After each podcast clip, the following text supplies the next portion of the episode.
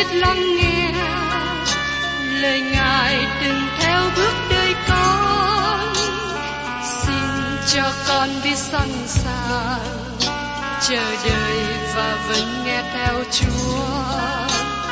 Xin cho con biết sẵn sàng thực hành lời chúa đã truyền ban. Hân hoan chào mừng quý vị đón nghe chương trình Tìm hiểu Thánh Kinh. Đây là một chương trình học kinh thánh liên tục và hệ thống trong thời gian 5 năm. Chúng ta sẽ lần lượt khảo sát từ sáng thế ký cho đến khải huyền. Mục sư tiến sĩ Mcky là người được Chúa dùng để sáng lập và thực hiện chương trình này. Ông tin rằng lời của Đức Chúa Trời có khả năng đáp ứng mọi nhu cầu cho tất cả mọi người trên thế giới, không phân biệt chủng tộc, văn hóa, trình độ tuổi tác hay phái tính.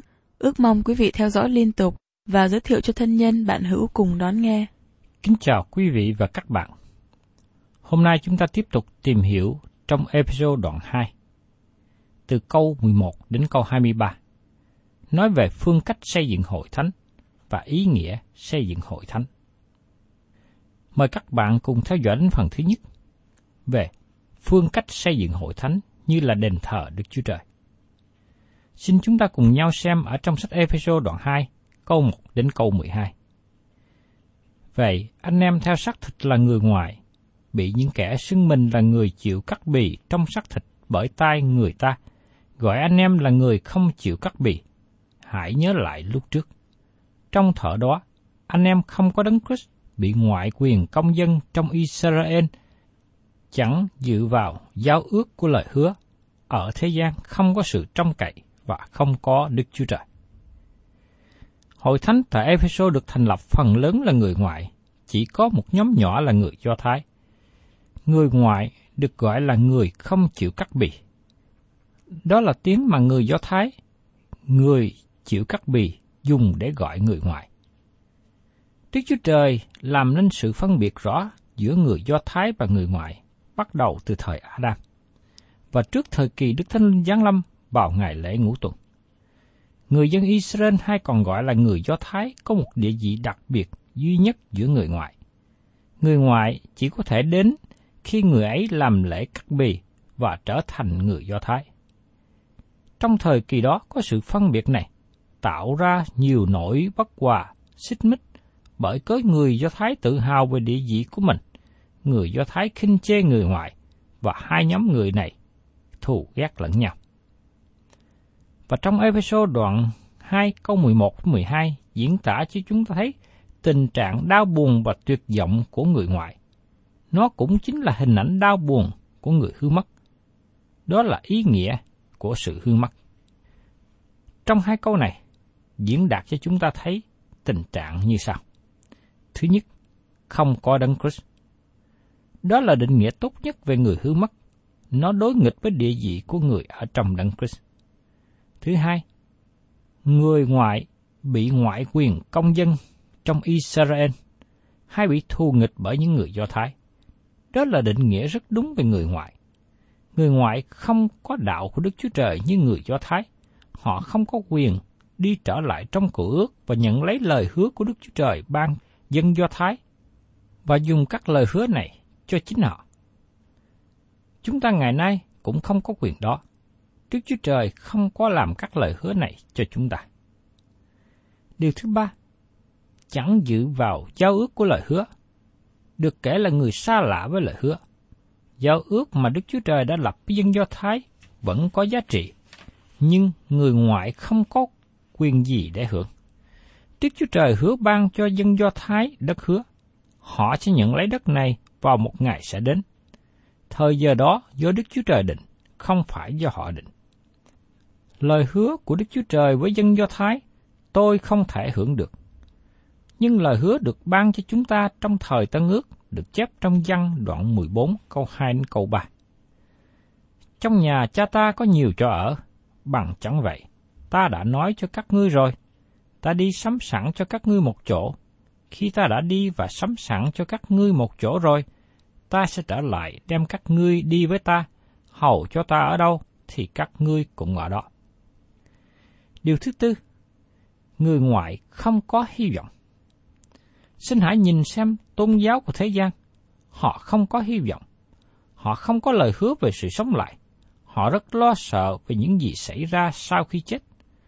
Các nhóm tà giáo không ban cho một hy vọng nào cả.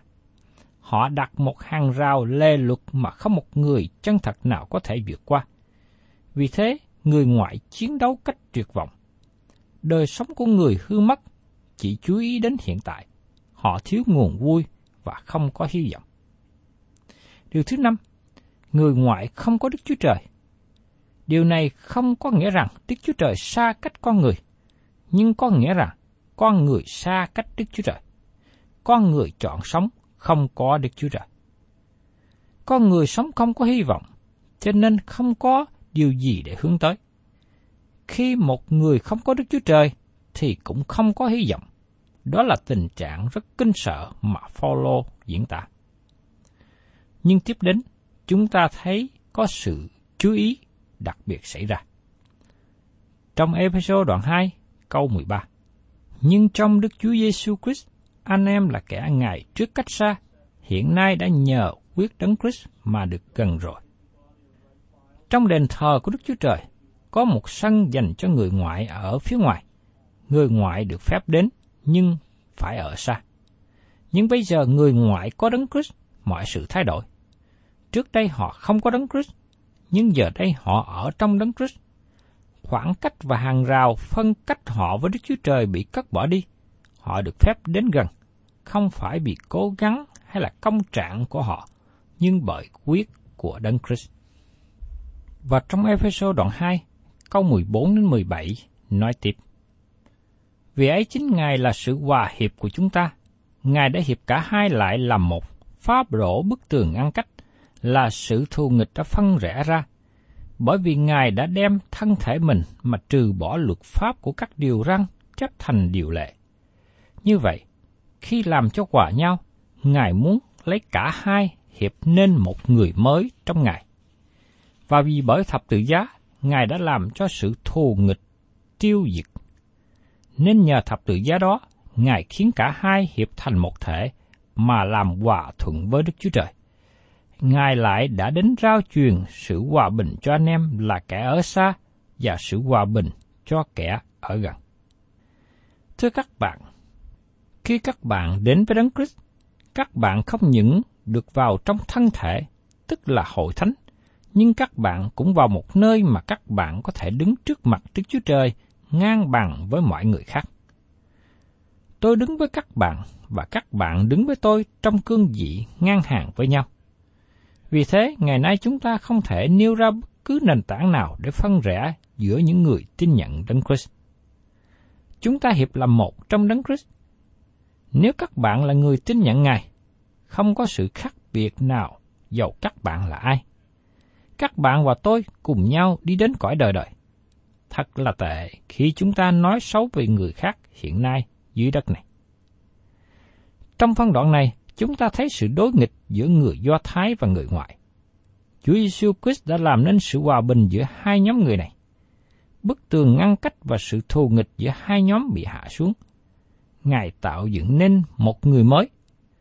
Chúng ta hiệp chung nhau trong đấng Christ Ngài làm nên sự hòa bình. Điều đó có nghĩa rằng chúng ta được hòa bình với Đức Chúa Trời và chúng ta cũng có được sự hòa bình với nhau. Sự phục hòa với Đức Chúa Trời đã hoàn tất. Ngài đã sẵn sàng tiếp nhận các bạn. Nếu các bạn sẵn sàng đến cùng Ngài. Vì thế, sứ điệp hòa bình hay là sứ điệp phục hòa của Đức Chúa Trời cần được giảng ra. Trong Corinto thứ nhì, đoạn 5 có 20 nhắc nhở chúng ta như sau. Vậy, chúng tôi làm chức khâm sai của Đấng Christ cũng như Đức Chúa Trời bởi chúng tôi mà khuyên bảo. Chúng tôi nhân danh Đấng Christ mà này xin anh em hãy hòa thượng lại với Đức Chúa Trời.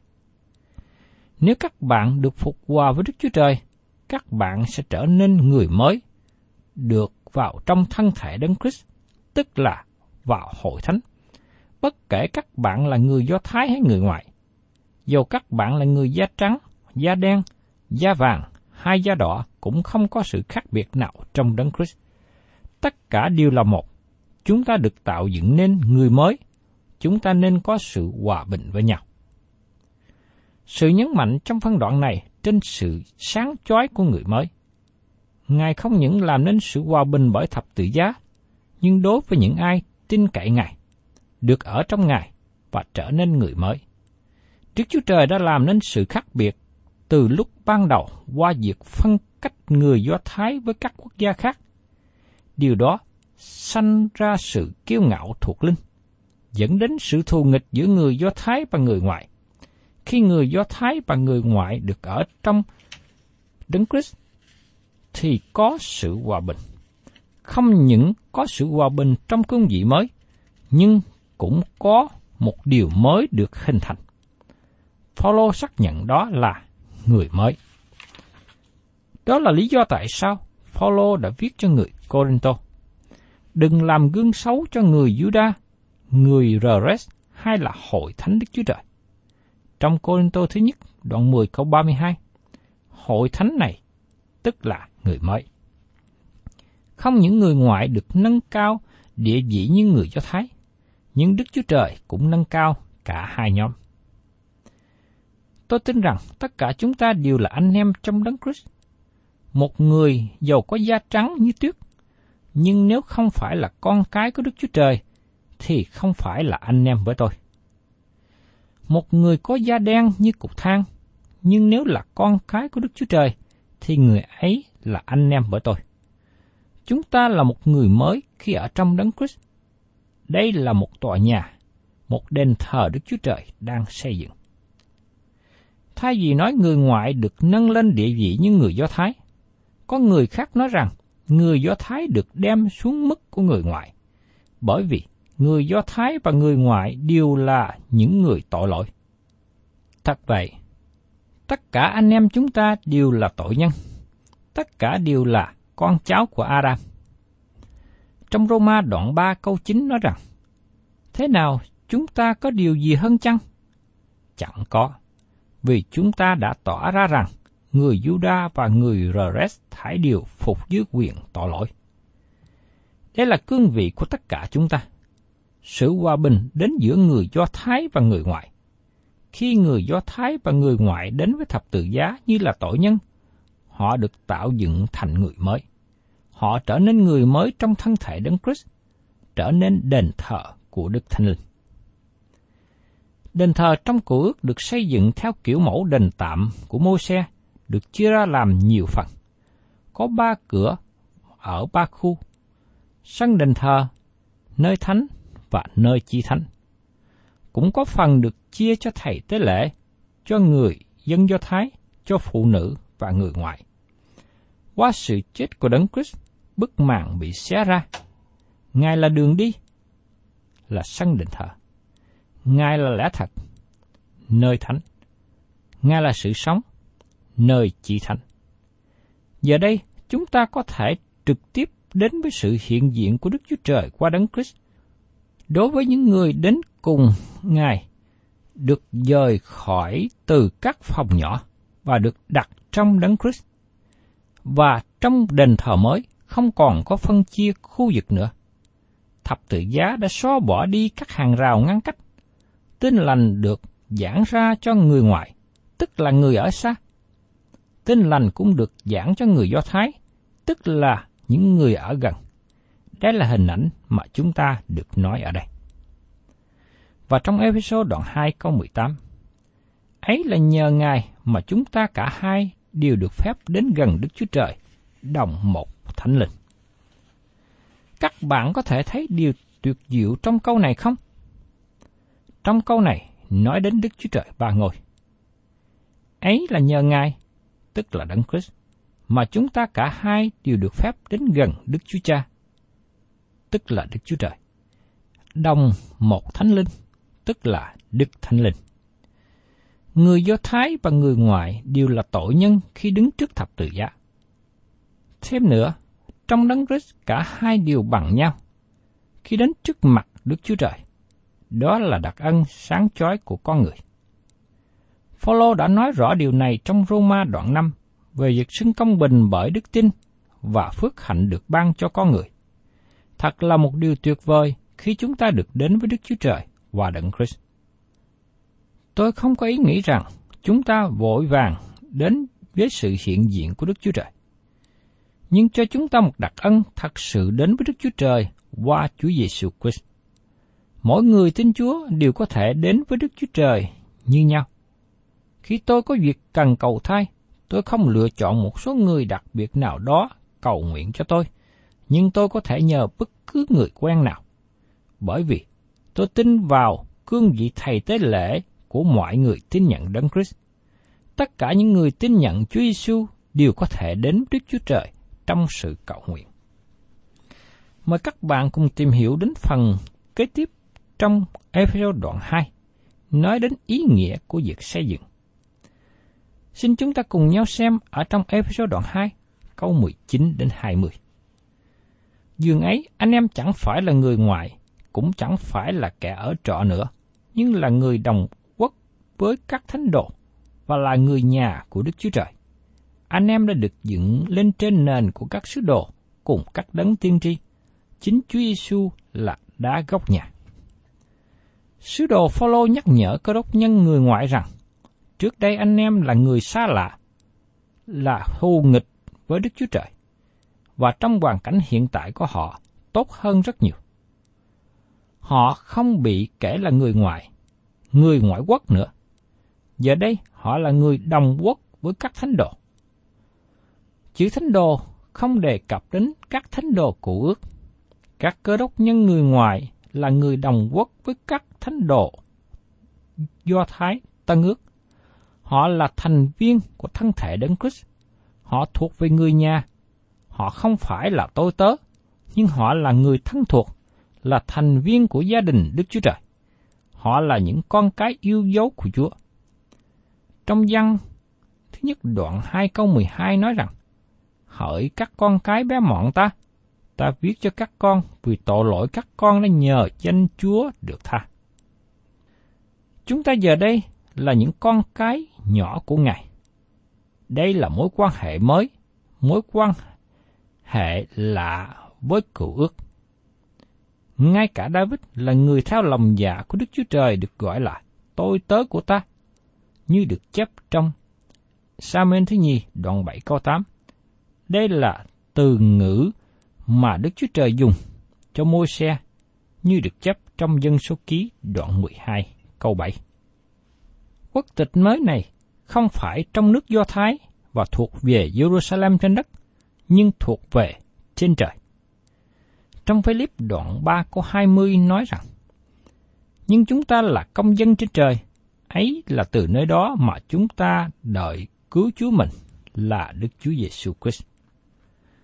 Giờ đây chúng ta là công dân anh em, là những người đồng quốc.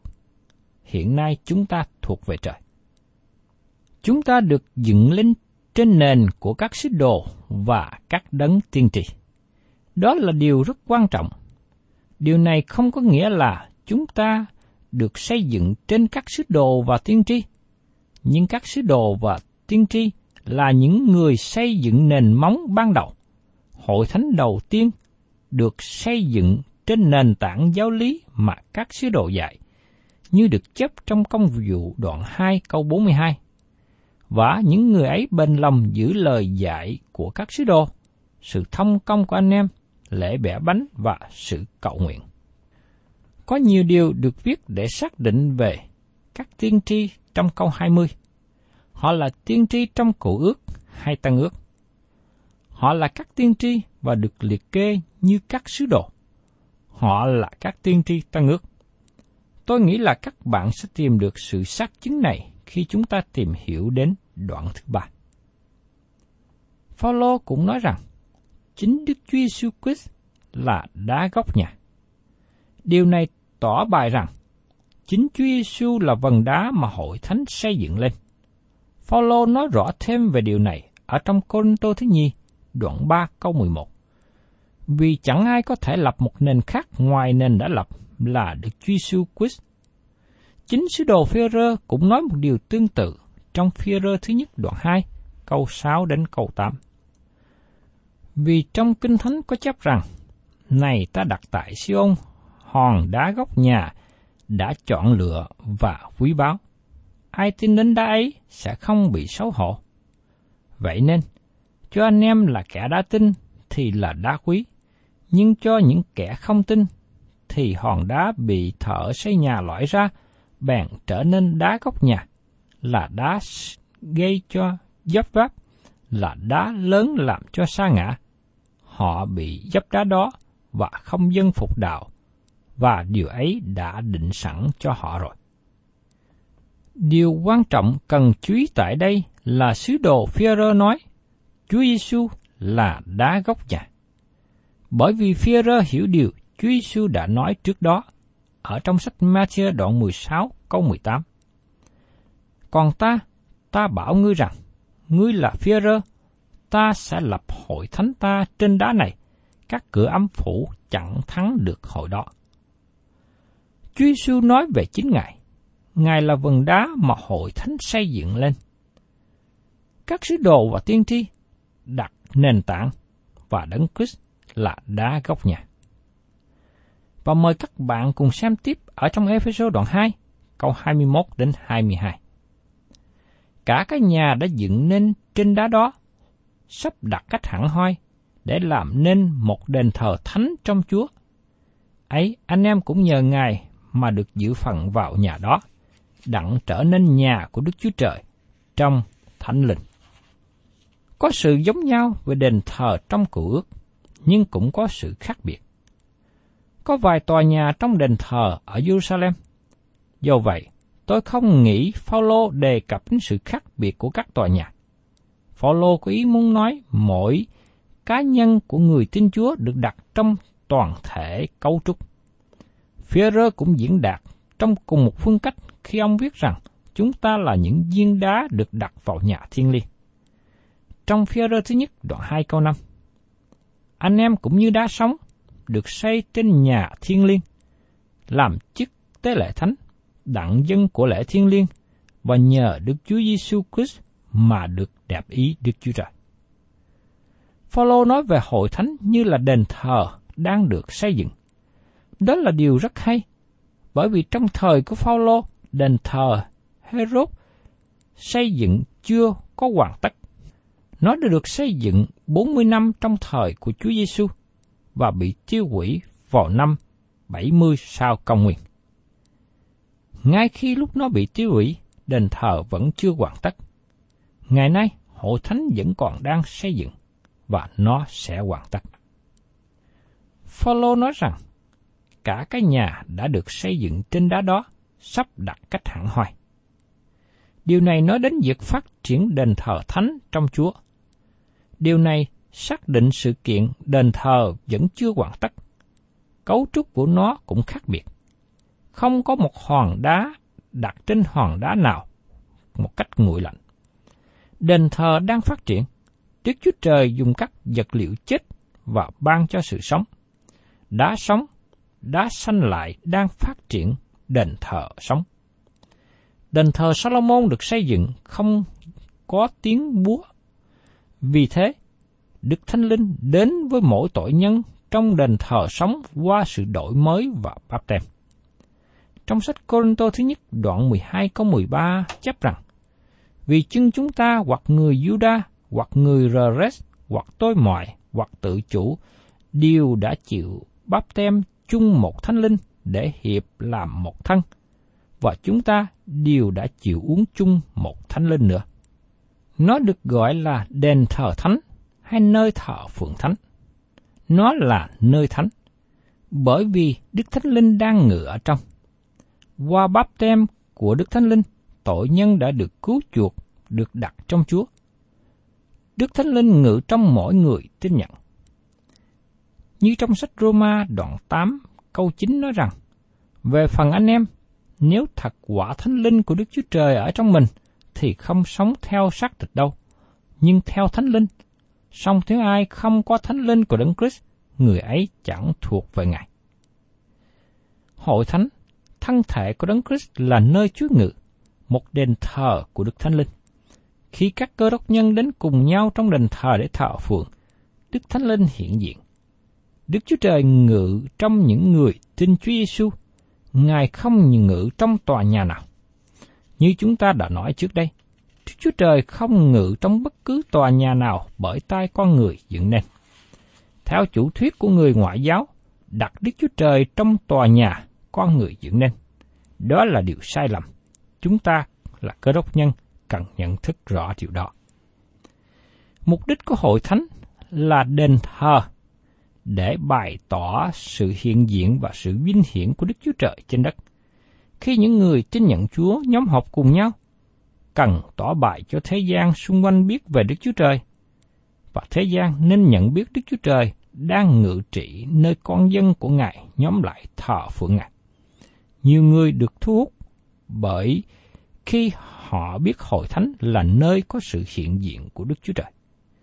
Vì thế tôi và các bạn ngày hôm nay là những người cơ đốc nhân đang nhóm họp tại một hội thánh địa phương. Xin Chúa cho chúng ta biết bày tỏ về danh vinh hiển của Ngài và cho mọi người biết rằng, đây là nơi mà con cái của Đức Chúa Trời nhóm họp và có sự hiện diện của Ngài tại đó.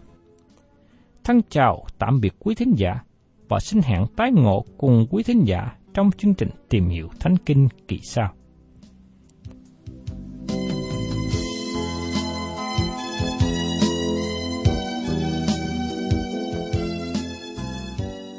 Cảm ơn quý vị đã đón nghe chương trình Tìm hiểu Thánh Kinh. Nếu quý vị muốn có loạt bài này, xin liên lạc với chúng tôi theo địa chỉ sẽ được đọc vào cuối chương trình. Kính chào quý thính giả.